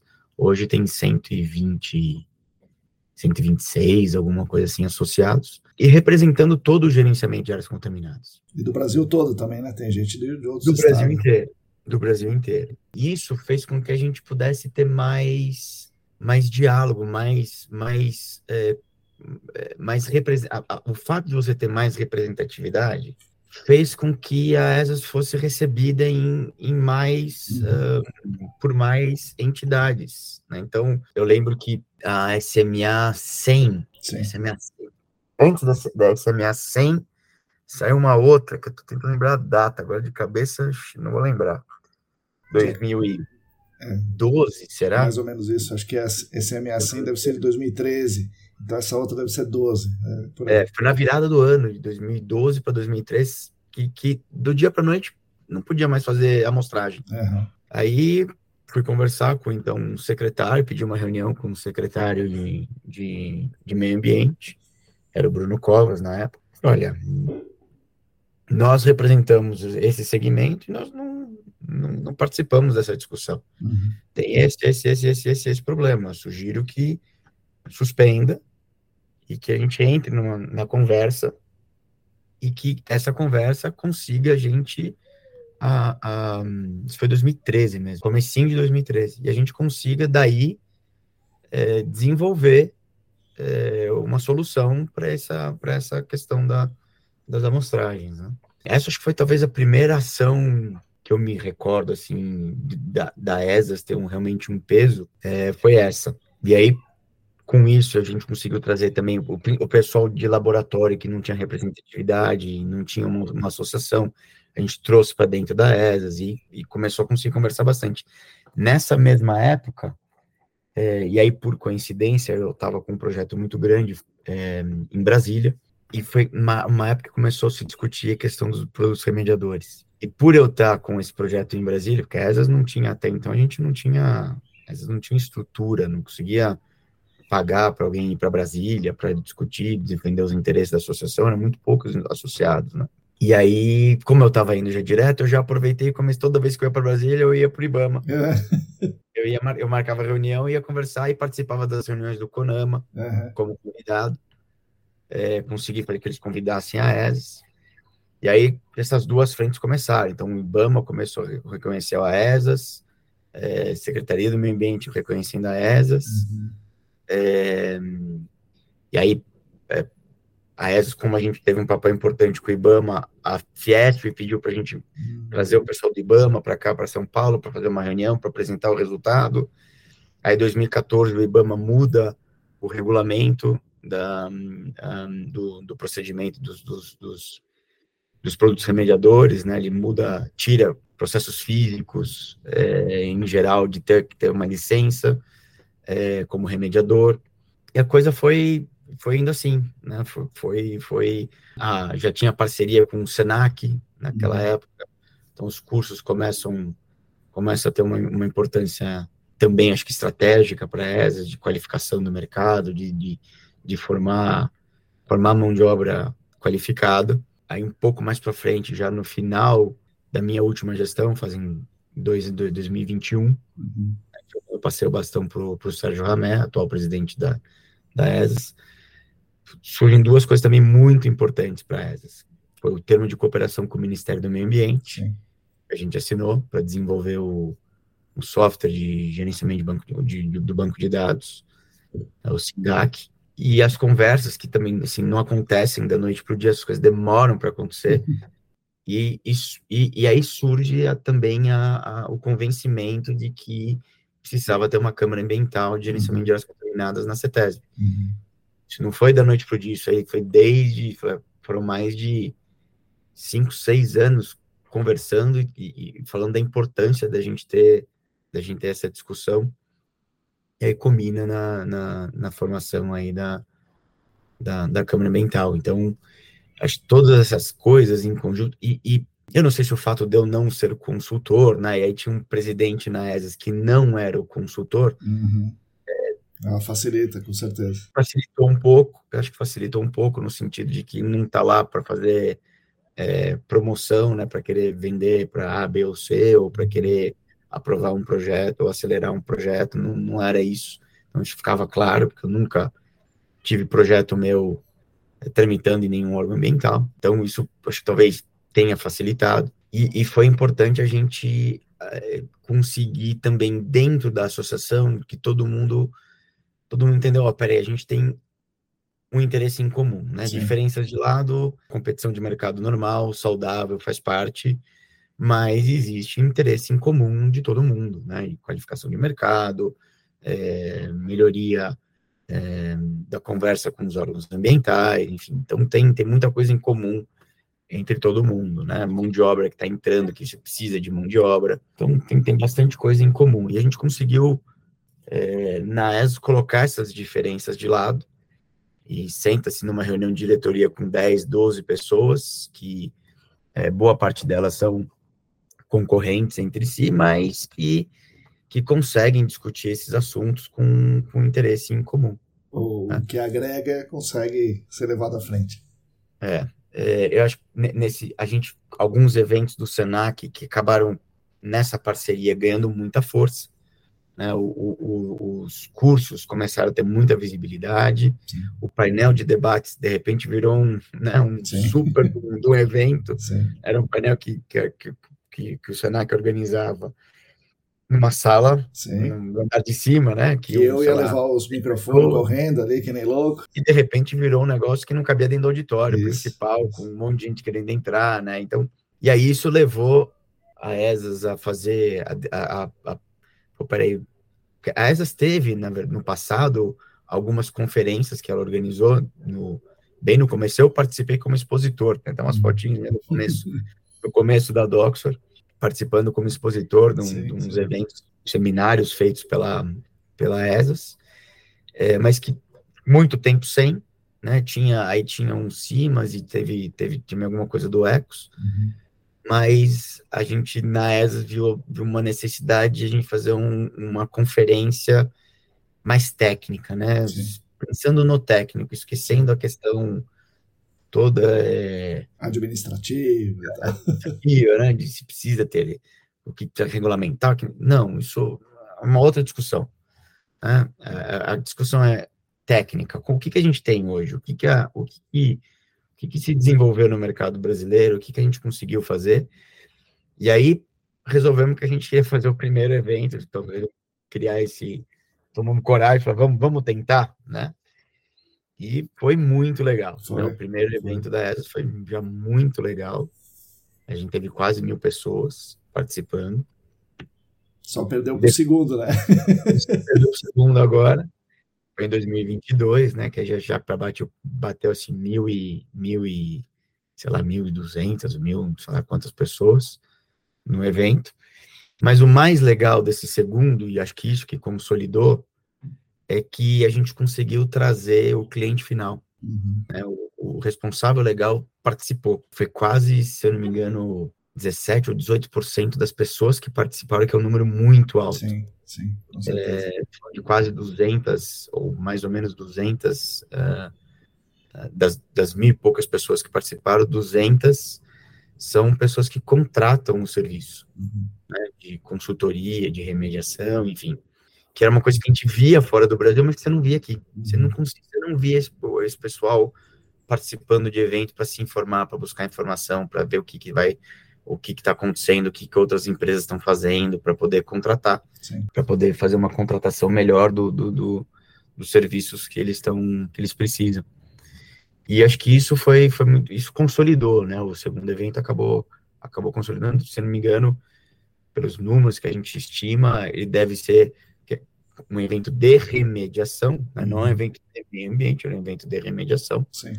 Ele com certeza está entre os quatro, cinco maiores eventos de remediação do mundo, com certeza, tanto em número de, de participantes, como em número de trabalhos, como em, enfim, é, negócio gerado, é bem legal, tá com certeza entre os, os quatro ou cinco, cinco principais do mundo, com muita gente de fora do Brasil é, participando, muita gente da América, a gente fez esse de um ano, a gente, como a gente fez, a gente fez ele híbrido, né, você podia quem era, quem era um, servidor público podia participar online, uhum. remoto. Uhum. Que é justamente, ah, não tem, não tem verba para fazer o deslocamento. Ok, não tem problema. Você, se você fizer o login, você vai, você vai conseguir se, se, é, se informar, você vai conseguir entender o que está acontecendo, acompanhar o que tem de tendência de tecnologia. E teve muita gente da América do Sul que participou dessa uhum. maneira. Teve gente do. Peru, é, né? Argentina. Peru, Argentina, é, teve bastante gente que participou. É, Portugal também participou Sim. bastante gente, é, remoto, enfim. Eu acho que todo esse conjunto de coisas acabaram, acabaram consolidando. É, a ESAS é, realmente a virar é, nesse segmento é a entidade de referência uhum. tá, né, no segmento de meio ambiente, é, a ponto da gente hoje em dia ser procurado. É, vou dar, citar alguns exemplos. Ainda em 2021, na minha gestão, eu fui convidado a participar de uma, de, um, de uma discussão na Câmara dos Deputados, em Brasília, sobre o projeto de lei que tá, estava sendo discutido, continua sendo discutido lá. Né? Então, teve uma audiência pública e a vezes foi convidada a participar da, audi da, da audiência pública. Então, essas coisas começam a aparecer para a associação. Né? Outras entidades, outras associações procuram a ESAS para desenvolver trabalho juntos. Eu posso citar um exemplo agora. Existe uma, existe uma discussão entre Ministério Público e Prefeitura de São Paulo sobre remediação e até onde tem que remediar e se pode fazer é, é, um juiz de segunda instância, um desembargador, não sei qual é o termo correto, ele, ele proibiu a partição de terreno contaminado. Certo, certo. Né? Só que isso tem vários outros problemas. Não precisamos entrar aqui no mérito exatamente do porquê desses outros problemas. E, e isso poderia ser um problema muito sério para todo mundo do, do mercado. Né? E aí, um, nós fomos procurados pela Abraim, Associação Brasileira das Incorporadoras, e nos solicitaram um parecer da associação, qual era a visão da ESAS uhum. técnica sobre esse assunto. E o nosso parecer técnico sobre esse assunto foi anexado ao processo que estava sendo discutido no Supremo Tribunal, no Supremo Tribunal Federal. A decisão é, dessa turma do, do STF, é, que suspende essa decisão de segunda instância e, e enfim, coloca as coisas no, no caminho certo, é, com certeza foi, foi utilizado, com, foi tomado. Teve um peso ali, se parecer. Peso técnico é, da ESAS é, em relação à questão de, enfim, remediação, remediação integral, o que, que é base em risco, como é que funciona. A ESAS discutiu isso, a gente tem muito claro que a remediação ela tem que ser, ela tem que ser muito é, parecido com o que é o, exatamente como a CETESB defende, que é remediação baseada em risco com remoção de massa. Foi discutido bastante na ESAS, então tem, tem é, publicação da ESA, inclusive, sobre isso, é um posicionamento formal. Sim. Então isso acaba, acaba faz com que a ESAS acaba sendo hoje convidada para participar. É, nós fomos convidados pela ano passado, se não me engano, ano, ano passado, começo de 2022. A gente foi convidado pela indústria química, me fugiu o nome. Uh, Uma indústria? Não, a Associação Brasileira ah, da tá, Indústria. Tá, é.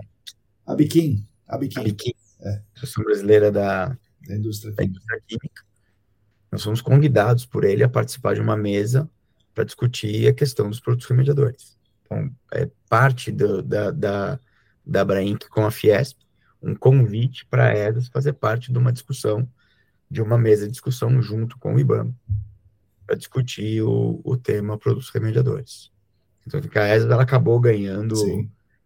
vida própria, independente hoje de, enfim, lógico que de, dependendo da direção da ESA, que é o rumo que a, que a associação achar que ela tem que tomar, né, que a diretoria achar que ela tem que tomar, pode melhorar ou piorar, mas enfim, ela é... Já é consolidada.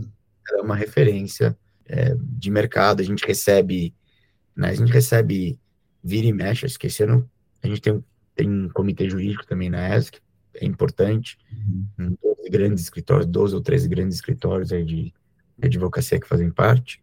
A gente recebe de vez em quando é, solicitação de juízes pedindo é, orientação, pedindo certo. indicação é, para resolver problemas relacionados a, ao gerenciamento de áreas contaminadas. Né? Então, quer dizer, juiz de não sei da onde foi atrás e a associação é a associação. Uhum. É, os treinamentos que a gente fez para funcionários públicos, são mais de 2 mil funcionários que passaram por treinamento na ESAS. Isso tudo acaba dando um, um baita de um, de um, de um reconhecimento para a associação. Né? Sim, com certeza. É interessante fazer parte disso pelo lado do SENAC, né? Os cursos e as conferências, principalmente os cursos, né? Tem sido realmente um negócio muito, muito interessante a repercussão e, e, o efeito disso né, no, no dia a dia dos órgãos ambientais. Muito Pessoas que procuram, que são órgãos que, que você nem imagina, né? Quer dizer, é. você deu aula para esse pessoal todo, você vê que assim, tem gente de todos os estados do Sim. Brasil inteiro, de sei lá quantos municípios é, que participam também. Então, é, a gente está conseguindo realmente ter uma capilaridade muito legal.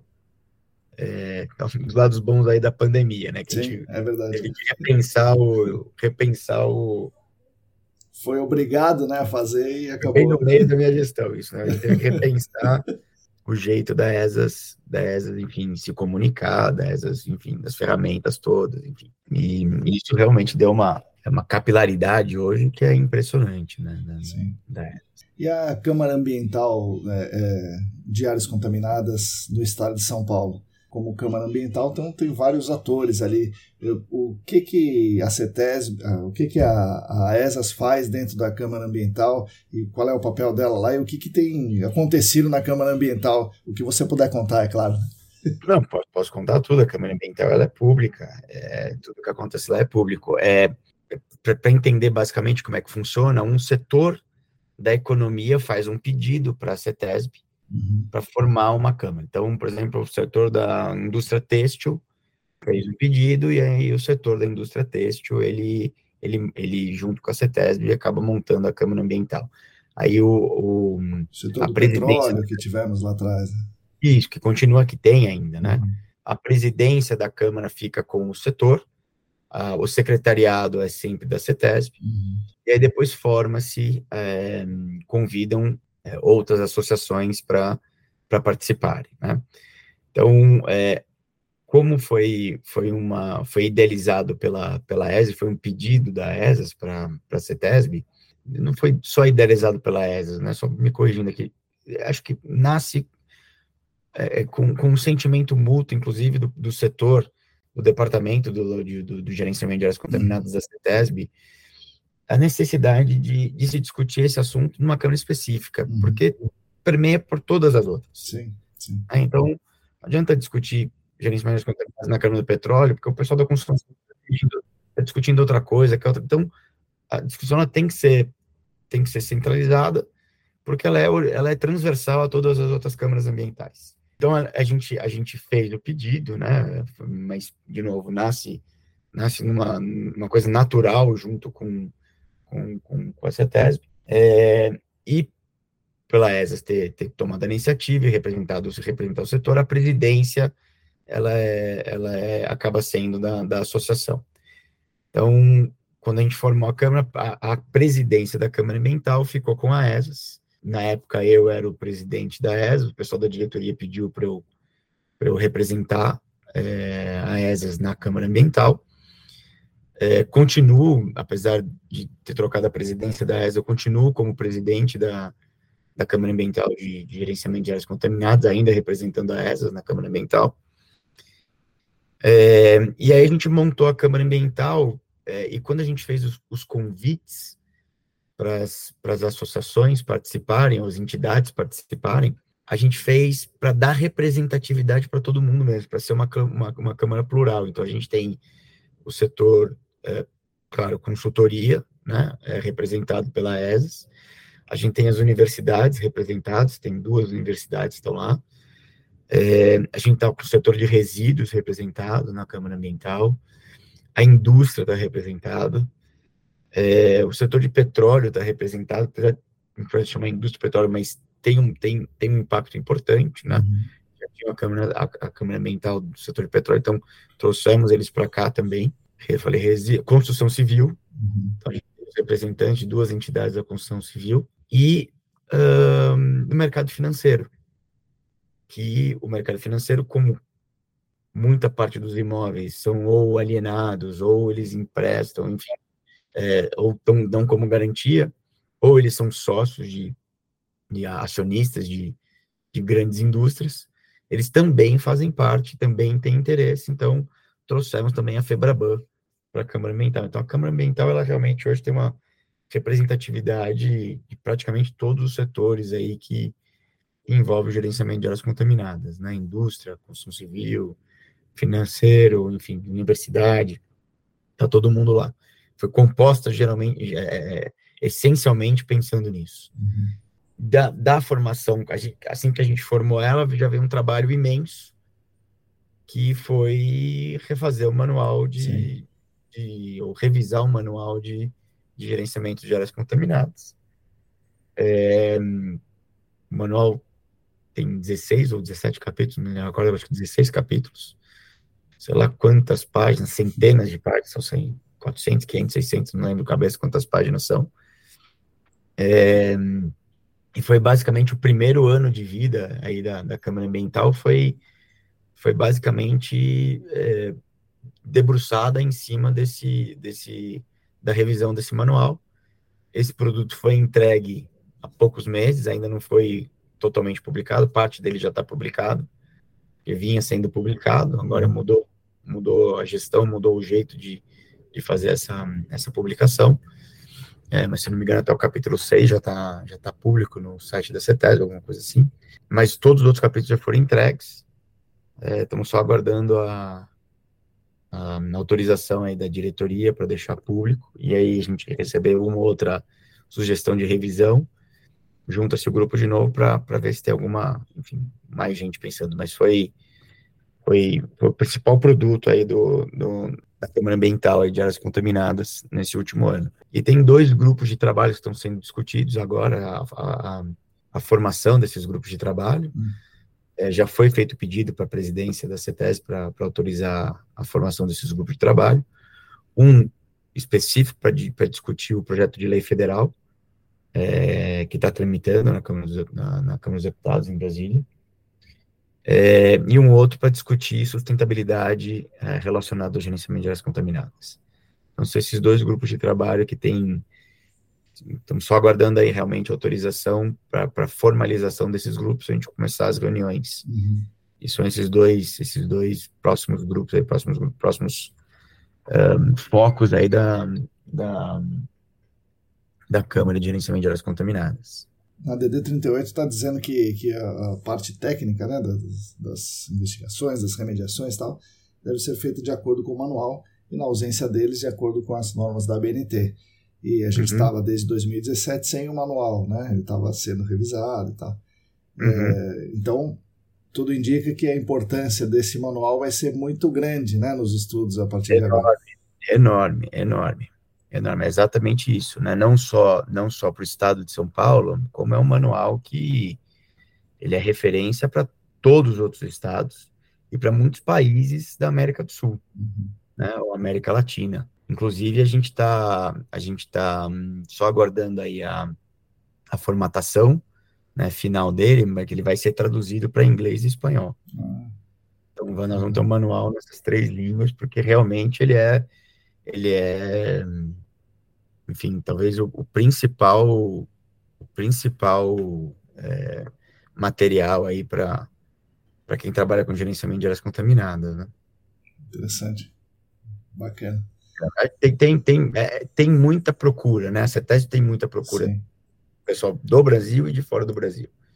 Então é importante a gente ter esse manual, esse manual. Sim, e foram muitas pessoas que participaram é, dentro da ERS, muita gente contribuiu, não vou citar nome de um de outro, porque sim, foram dezenas de pessoas que, que ajudaram a escrever.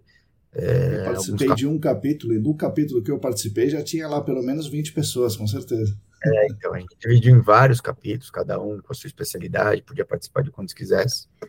É, alguns capítulos foram, a maioria dos capítulos, na verdade, foram feitos é, principalmente pelo pessoal da CETESB, depois é, com revisão do, do grupo técnico da, da, Câmara Ambiental, então a gente teve participação, todo mundo participou na revisão, mas dois capítulos, dois ou três capítulos foram escritos basicamente do zero aí de novo pela, pela ESAS, para depois ser revisado na, no grupo técnico da Câmara de Meio Ambiente, né? na Câmara de Gerenciamento de Áreas Contaminadas. Muito legal.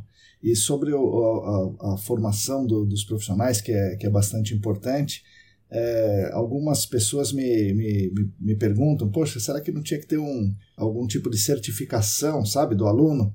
Porque a, a ESAS e o SENAC promovem vários cursos, né, dos encontros técnicos e tal. É, será que não tinha como ter um tipo de certificação? O cara acumula créditos, uma, sei lá, uma acreditação do profissional, uma certificação do profissional ou da empresa. É, você vê uma possibilidade de acontecer isso? É, é, é um tema bem delicado é, existem alguns programas fora do Brasil é, exatamente sobre isso. É, nos Estados Unidos tem alguma coisa, Austrália tem alguma coisa. Uhum. A gente tem, a gente tem um tem uma questão que aqui no Brasil que é, é existe o CREA, uhum.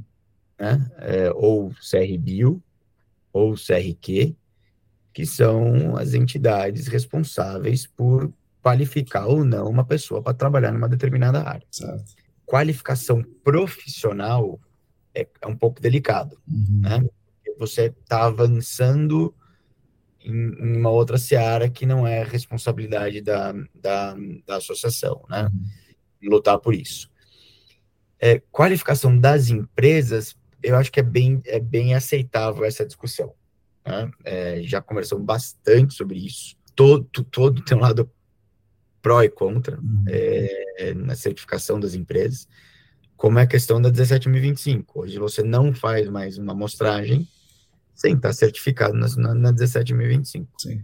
Você pode ser profissional registrado no CREA, mas uhum. se você tiver 17025, né, ISO 17025, você não vai poder, tua, a tua coleta não tem acreditação uhum. é, pelo Inmetro. É, então, isso sim é discutível.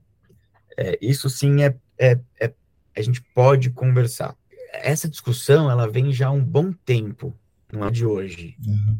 Eu, eu, eu, confesso que eu balanço entre momentos eu acho que isso pode ajudar, uhum. momentos isso eu acho que só vai gerar custo e não vai e não vai melhorar a qualidade.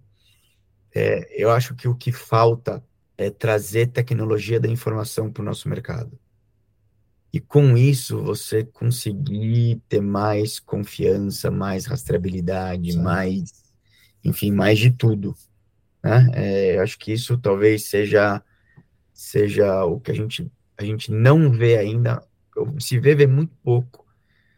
Né? São são milhares e milhares e milhares e milhares para não falar não vou falar milhares, são milhões ou bilhões de dados Sim. que são gerados anualmente na área de meio ambiente. É, vamos falar de meio ambiente em geral, né, que eu só lembrando de estar tá batendo papo, eu, eu, o meu histórico na área de meio ambiente está relacionado com, com gerenciamento de áreas contaminadas, mas a ESAS é muito maior do que isso. Uhum. Né? A ESAS é boa parte dos licenciamentos feitos no Brasil são feitos por empresas associadas à ESA. Uhum quantos milhões, bilhões de dados essas empresas não coletam Sim. todos os anos, né? É, não só por licenciamento, mas depois com acompanhamento, enfim. E esses dados, eles não estão disponíveis de uma maneira amigável. Então, eu acho que a questão da tecnologia da informação, ela pode trazer muito mais confiabilidade uhum. do que uma certificação por uma certificação. Entendi. Eu, eu vou te dar um exemplo. A amostragem de água subterrânea, que, que exige a 17.025, você vai ter que confiar em tudo que aquela pessoa está escrevendo sim, no papel. Sim. Se a gente tivesse um sistema totalmente informatizado, é, talvez a gente tivesse. Vazando a bomba, o nível d'água, os parâmetros, estava tudo já. Né?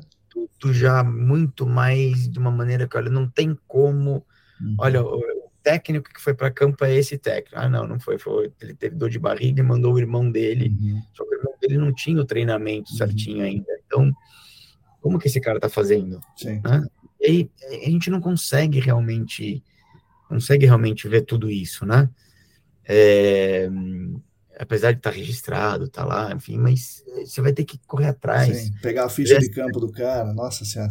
Você vê a CETESB mesmo, é, discutindo, mandando para, vai para, manda para o CREA, manda para não sei aonde, porque a empresa está fazendo, falou que fez isso e aparentemente o, o laudo está estranho.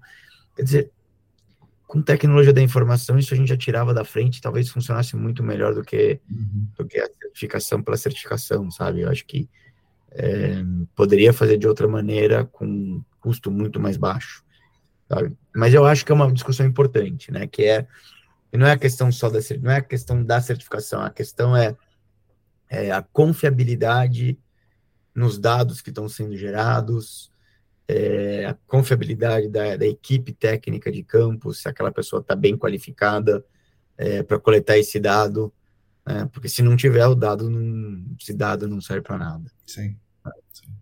É, eu acho que essa discussão, sim, acho que ela é extremamente importante. Eu acho que tem muito, nós estamos, tem muita coisa para ser melhorada no, no mercado de meio ambiente em geral, né? Não só, não só gerenciamento de áreas contaminadas, mas o mercado de as questões ambientais em geral. Uhum. Uh, tem muita coisa que precisa, que precisa melhorar. Você vê toda hora aí na mídia, ah, desmatamento, desmatamento, você fala, ah, garimpeiros na Amazônia, né, desmatamento, legal. Aí os caras vão lá, você vê no, no, no Jornal Nacional, Sim. baita do área desmatado, aquelas cores, parece o arco-íris, ou a, tem lá na água, sabe-se lá o que jogaram ali. Aí vai, a, vai lá o Polícia Federal, se fosse Polícia Federal, exército, lá, pum, põe fogo. Põe fogo, acabou? Põe fogo no, põe fogo no, no caminhão, põe fogo no trator, põe... acabou? E aquele passivo todo que ficou lá. Sim. Né? Por que, que ninguém está discutindo isso? Sim, pois é. Pois é, é muito grande, né? É um negócio Enorme. Porque todo essa, esse desmatamento que, que, que, que, que foi feito para mineração, exploração ilegal, garimpo ilegal, enfim, seja ele o que for, é, tem um impacto muito maior que não está sendo recuperado. Sim. Muito maior. Essa, essa sabe-se lá se aquela região, quanto tempo que vai demorar para uma floresta poder voltar a crescer naquela região, sabe-se lá que tipo de contaminação que tem. Sim. Né? Que animal que, que vai conseguir voltar a sobreviver lá? Qual o impacto para o meio ambiente disso? Esse tipo que eu acho que eu falo que são, as informações elas acabam ficando muito soltas, né? esparsas. Soltas, né? muito soltas, muito soltas. Como é que você vê o que há de vir aí no, no, no futuro do gerenciamento de áreas contaminadas é, para os próximos anos? A, a, gente tem visto nos últimos meses assim uma pequena crise em alguns setores que atuam no, no, no, com áreas contaminadas. Empresas de sondagem, por exemplo, tiveram as, uh, né, alguns contratos interrompidos, máquinas paradas e tal. Algumas empresas pontualmente também eh, acabaram demitindo pessoas. Tudo bem, tem outras empresas contratando outras pessoas. Por outro lado, tem empresas grandes de outros setores comprando empresas do nosso setor, né? É, enfim, como é que você vê o, o, o, próximo período aí, os próximos três, quatro anos aí do, dentro do GAC? É, acho que é normal tudo isso. Como todo setor, né? É, você tem altos e baixos. Uhum. É, não, não poderia ser diferente. Não é a primeira vez que isso acontece. É, a gente teve um boom agora, mas nós tivemos um boom em 2000 e, 2008, se eu não me engano, se não me falha a memória, 2008, quando teve a crise internacional. Sim, sim, 2008 né? 2009, sim. 2008 2009 foi quando, foi quando, de repente, a gente teve um, alguns mega projetos que começaram a fazer aqui no Brasil. Se pegar em 2008, se eu não me engano, posso estar errado, 2008, você teve, o, você teve aquele, alguns contratos muito grandes é, de indústria de petróleo, uhum. da indústria de, de mineração. Sim. Da noite para o dia, a gente não tinha profissional para atender Sim. a demanda que apareceu. É, então, aconteceu, um monte de gente contratando, os preços lá na lua, é, e de repente, pum, não tem nada de novo. Sim. É. 2015, 2016 foi bem, bem ruim. É, eu, eu, já vi, desde que eu tô nesse mercado, eu já vi várias Sim. vezes esses, esses mega uh, contratos acontecendo e de repente esses mega contratos não existem mais, uhum. né? Mas, mas de qualquer maneira, eu acho que a gente está num, a gente tá numa crescente, né? A, a, você comentou, né? A indústria, a, algumas indústrias em específico, talvez o setor químico, é, ele teve um está tendo um impacto importante nos últimos anos, é, pelo menos aqui no Brasil. Uhum. É, e isso refletiu muito na demanda de, de trabalho que essas empresas contratam da área de, de, de meio ambiente. Né? A gente nunca pode esquecer que, principalmente, a questão toda de gerenciamento de áreas contaminadas, ela está relacionada ao custo. Né? Então, tem coisa que realmente você tem que fazer, não tem jeito. Mas tem coisa que se não, se não fecha a conta, o cliente vai segurar, vai tentar um empurrar. vai, vai, faz o seguinte, olha, em vez de resolver, vamos gerenciar. Uhum.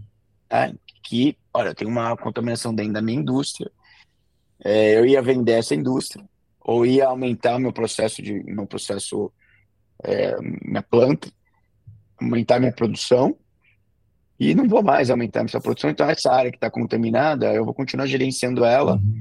Ela estava no plano, era no plano era remediar para transformar em outra coisa, não vou mais. É, então, segura. E realmente, sempre tem sempre tem uma ou outra empresa que acaba que, que tinha boa parte dos, dos, um, dos negócios com essas empresas que acabam sofrendo mais, né? Mas de maneira geral, eu não vejo, eu falo assim, pela, pela, falar pela minha empresa, é, nós, a gente vem num crescimento é, sólido uhum. dos últimos anos, sem, sem grandes flutuações. Às vezes, um ano você tem um faturamento um pouco maior, o outro um pouquinho menor, mas assim, num, numa constante certo. de crescimento. É, números de projeto, por exemplo, te dar um exemplo, eu falei, falei do processo térmico, né? 2013, 2014 tinha um projeto. Uhum.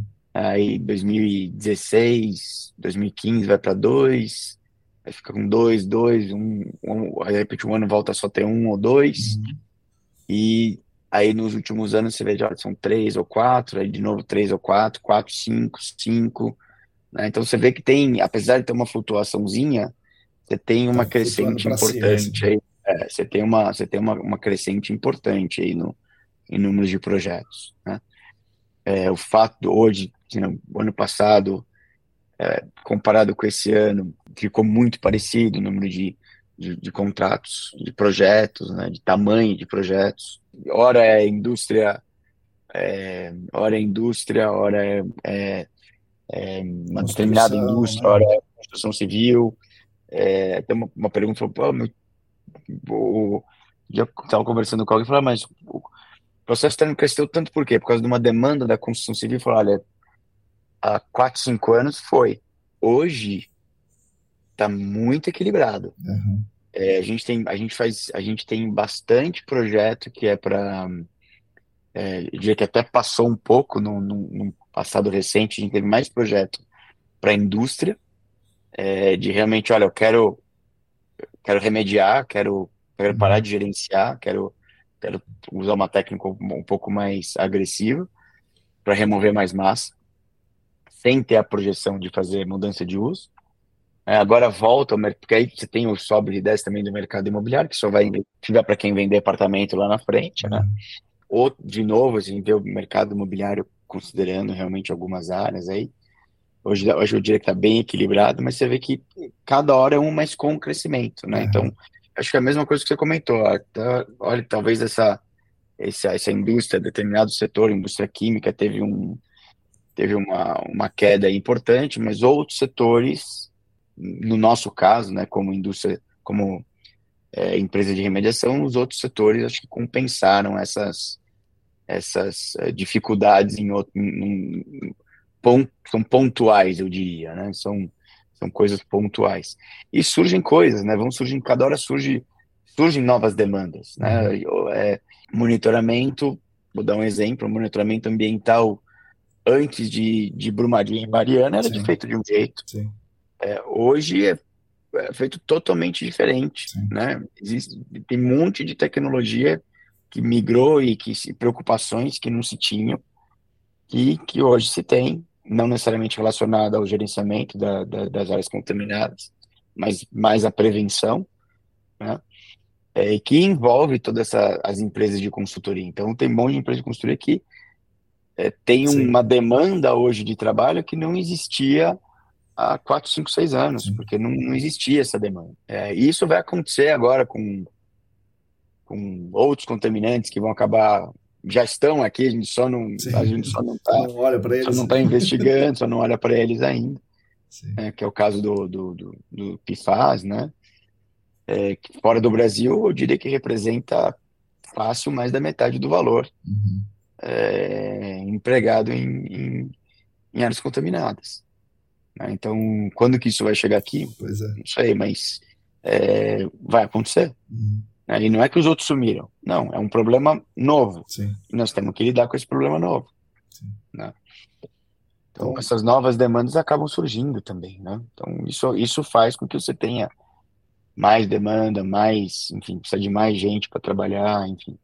Então, no curto prazo, você não vê possibilidade de retrocesso, né? Tipo, ah, não, não vou mais olhar para áreas contaminadas, vamos largar isso aí para lá. É, é Marcão, acho que isso só aconteceria se, se hum, os órgãos ambientais, de maneira geral, fizessem vistas grossas, é, Ministério Público fizesse vistas grossas, o que eu acho pouco provável, né? A gente tem algumas coisas importantes que eu acho que a gente tem no Brasil, e uma delas é a questão das, das é, da questão da lei ambiental não poder retroceder Uhum. Então, se eu estou aqui, eu não posso dar um passo para trás, uhum. né? Isso é inconstitucional.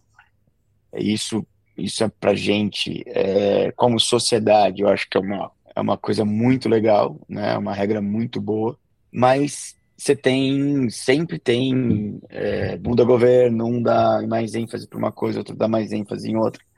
Eu, eu sinto que, é, eu vou falar só da, da minha experiência de como contato, com dos contatos que eu tive no mercado de, assim, de seis, oito anos para cá, que eu estou mais ativo aí na ESAS, é, os últimos três, quatro anos, né, é, sem contar o ano de 2023, mas os últimos anos é, foram os anos que a gente mais discutiu é, áreas contaminadas. A gente pode citar uma série de coisas que aconteceram, é, mas eu, eu senti que a gente discutiu muito. Esse ano em específico, eu não sei se ainda não, não retomaram, mas eu senti muito pouco enfoque é, no gerenciamento de áreas contaminadas, é, de maneira geral, não só federal como estadual. Eu acho que a gente poderia ter dado mais, mais atenção ao, ao discutido melhor o gerenciamento de áreas contaminadas. Eu acho que a gente poderia. Eu sei que tem todas essas mudanças. É, talvez o ano que vem retome de uma outra maneira as coisas precisam se acomodar, né? A gente teve mudança Sim. de governo tanto federal quanto estadual, então é, acho que as coisas precisam, as pessoas que entram precisam entender, precisam entender o, como que vinham e, e retomar, mas acho que a gente esse ano, de maneira geral, o meu sentimento é que a gente, a gente, a gente poderia ter feito muito mais. É, a gente poderia ter feito muito mais do que a gente fez, muito mais mesmo. Legal. Tiago, queria que você indicasse aí para os ouvintes aí um livro, não precisa ser do GAC, um filme, alguma coisa aí que você queira de, deixar de dica para o pessoal aí. É, o filme do GAC acho que não pode deixar de ver, né? Sim, é o, com certeza. É o, é o, é o, Dark Waters, né? Que é em inglês, acho que em português é uma verdade inconveniente, alguma coisa. O preço da verdade, Isso, né? É, o preço da verdade é, para quem está tentando para entender o que, que é o gerenciamento de áreas contaminadas. Antes desse clássico do cinema, que é do, da Erin Brockovich, né? Que, assim, é, é, ela fez lá atrás o que, o que a gente está fazendo hoje, sim, né? Sim. É. Preliminar, é, né? Avaliação preliminar. É isso. Investigação. É isso, tudo. exatamente isso. Nem sabia o que, era e ela já já estava fazendo, né? Mas eu acho que tem, tem uma frase muito interessante que acho que eu, que eu, eu gravei para mim.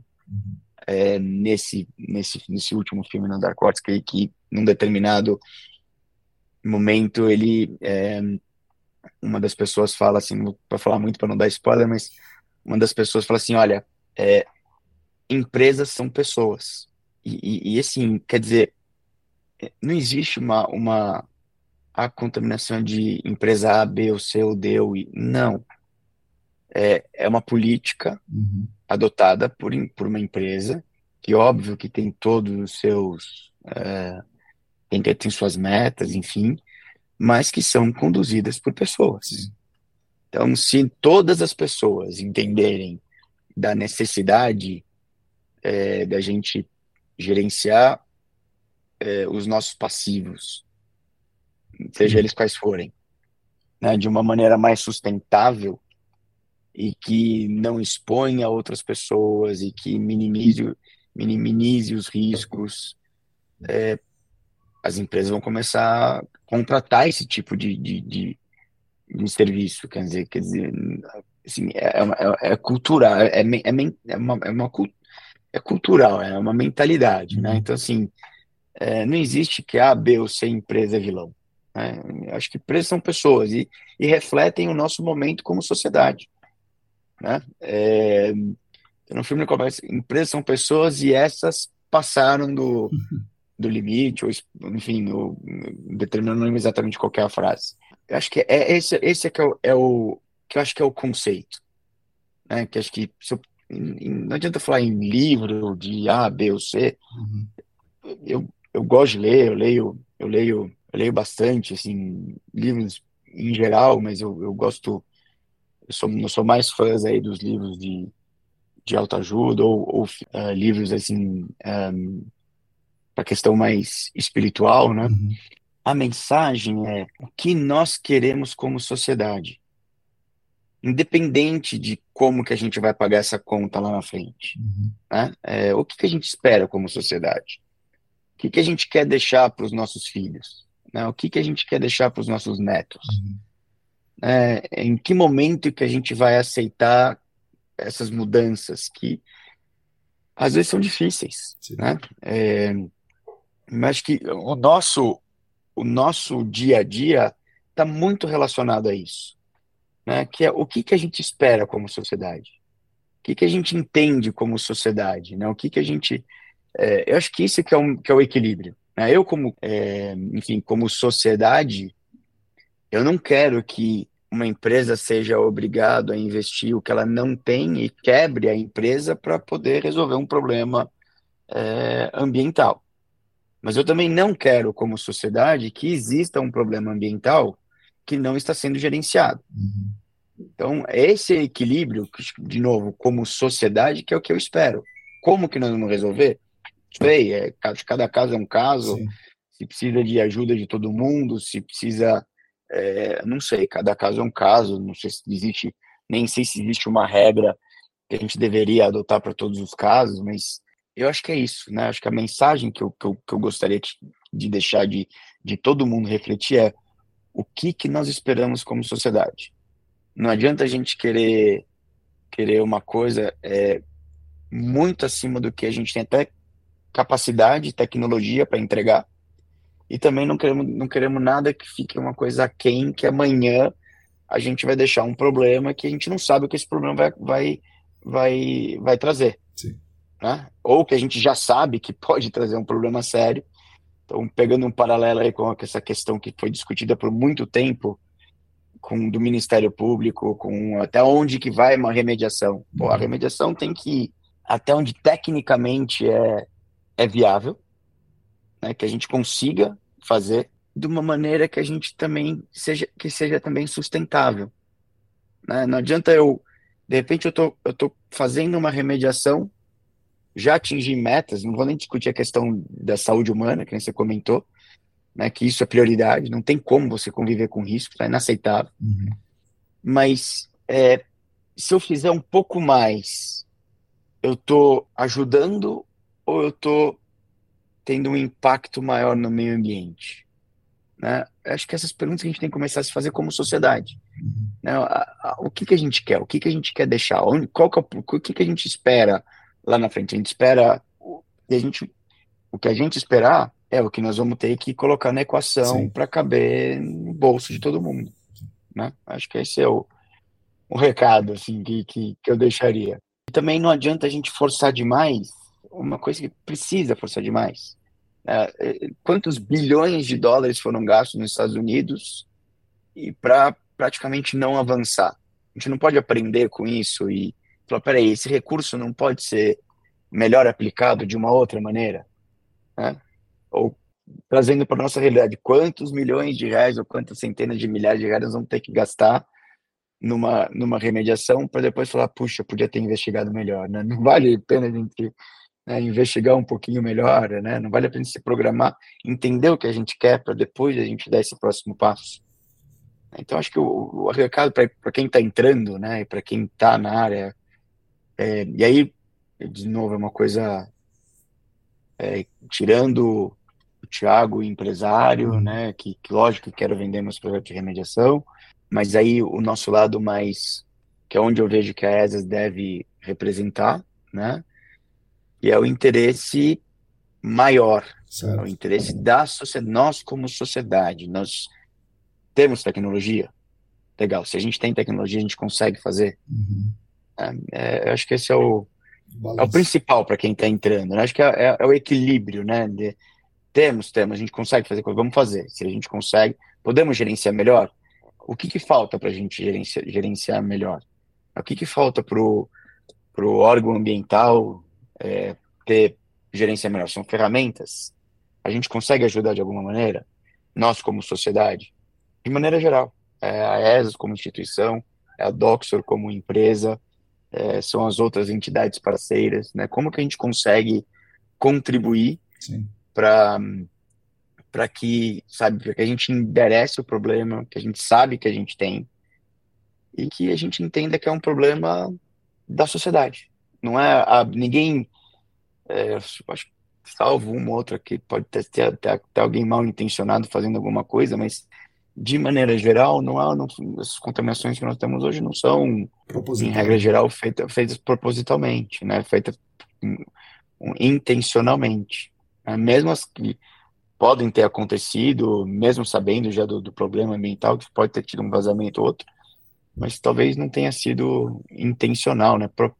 Então, como que a gente lida com isso? Como que a gente consegue consegue chegar numa, numa equação que, né, que como sociedade a gente lá na frente vai colher frutos positivos disso? Bom, Tiago, assim agora nós vamos chegamos ao final, né? Agradeço a sua presença aqui e as últimas palavras são suas. É, e, lembrando, nós gravamos isso aqui no final de 2023, né? Esse, mas esse episódio só está indo ao ar aqui em janeiro de 2024. Então, para as últimas palavras aí, para as palavras finais suas desse podcast, dê-nos uma. Fale o que quiser e dê uma mensagem para os ouvintes para 2024 mais, mais divertido. Ah, eu, Marcão, super obrigado pelo convite. Sim, é, você, você é uma dessas pessoas que, sabe, que, que fazem a diferença. Eu tinha um chefe antes de montar minha empresa, né, a pessoa trabalhava falava assim: olha, existem dois tipos de pessoa no mundo: as pessoas que fazem acontecer e as pessoas que perguntam o que, que aconteceu. Quem que você quer ser? Ele, ele, quando ele falou isso, eu falei: ah, já sei, já entendi o recado. Assim, Marco você é uma dessas pessoas, ponto fora da curva, que fazem as coisas acontecerem. Isso é muito importante. É, essa troca de informação, enfim, cada um tem o seu papel. Obrigado pelo convite. Estou sempre à disposição. Sabe que eu adoro bater papo sobre, sobre o nosso mercado, enfim. Estou é, sempre à disposição. Obrigado a todo mundo aí por ter ouvido. Espero que todos tenham, enfim, um super ano de 2024 eu acho que o ano 2024 ele vem com altas expectativas no, no mercado de, de, de, de, meio ambiente em geral. Uhum. É, gerenciamento de áreas contaminadas, que é o que eu tenho mais, mais contato. É, eu acho que vai ser um ano com muito trabalho, com muito trabalho mesmo. É, é, para todos os setores aí do, do, gerenciamento de áreas contaminadas, consultoria, laboratórios, enfim, é, universidades, cursos, acho que vai ter muita coisa acontecendo. Aproveitem, né? Vai ser, acho que tem, tem muita coisa para acontecer. Enfim, estou à disposição, Marcão, sempre que você precisar, para a gente bater papo. Obrigado, super obrigado pelo convite. Um beijão aí para todo mundo, que todos tenham um ótimo, um ótimo 2024, tenho certeza que vai ser. Valeu, valeu, Thiago. Obrigado. Valeu, Marcão. Um grande abraço.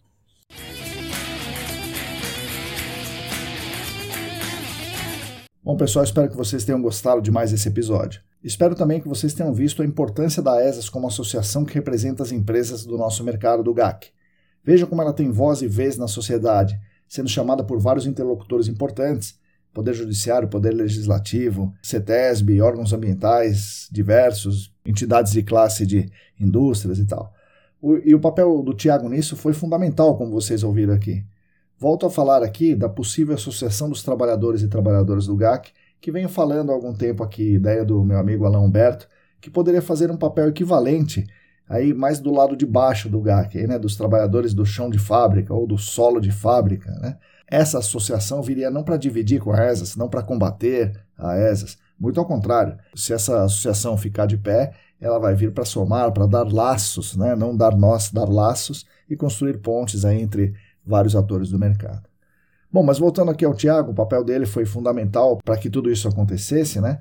É, isso aconteceu é, muito por conta da, da, da, por essa proatividade dele que vocês ouviram aqui, essa visão além do alcance que ele tem, essa capacidade de interlocução e uma característica que tem muito a ver com a paixão dele, né, a engenharia, sintetizar o problema e tirar o problema da frente, resolver, pegar os pontos principais e transformar esses pontos principais em um consenso.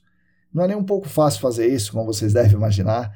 Por isso, com certeza, aquele moleque maluco que só contava com a cara, a coragem e o conhecimento É um dos que nunca pergunta o que aconteceu, porque ele sempre busca fazer acontecer. Agradeço mais uma vez ao Tiago pela belíssima conversa, imagino que todo mundo aqui gostou. Agradeço também aos nossos patrocinadores, a Clean Environment Brasil, Laboratório Consulting, a Verpor Solutions e a IBP Brasil. Agradeço demais aos nossos queridos e queridos apoiadores financeiros no Apoia-se. E claro, agradeço a vocês que nos acompanhem, seguem, leem, sugerem, compartilham, enfim, que nos ouvem aqui. Vocês são a razão de existência desse canal e de outros que propomos e conduzimos aqui nos estúdios ECD. Continuem conosco, aqui no podcast, na newsletter. Todos os domingos a gente manda uma newsletter por e-mail para vocês. No Spotify, YouTube e também nas redes. Instagram é arroba Ambiental. Temos o canal Áreas Contaminadas no Telegram. Tem o meu LinkedIn, Marcos Tanaka Riz. Enfim, fiquem conectados conosco. A todas e todos vocês, muito obrigado e até a semana que vem.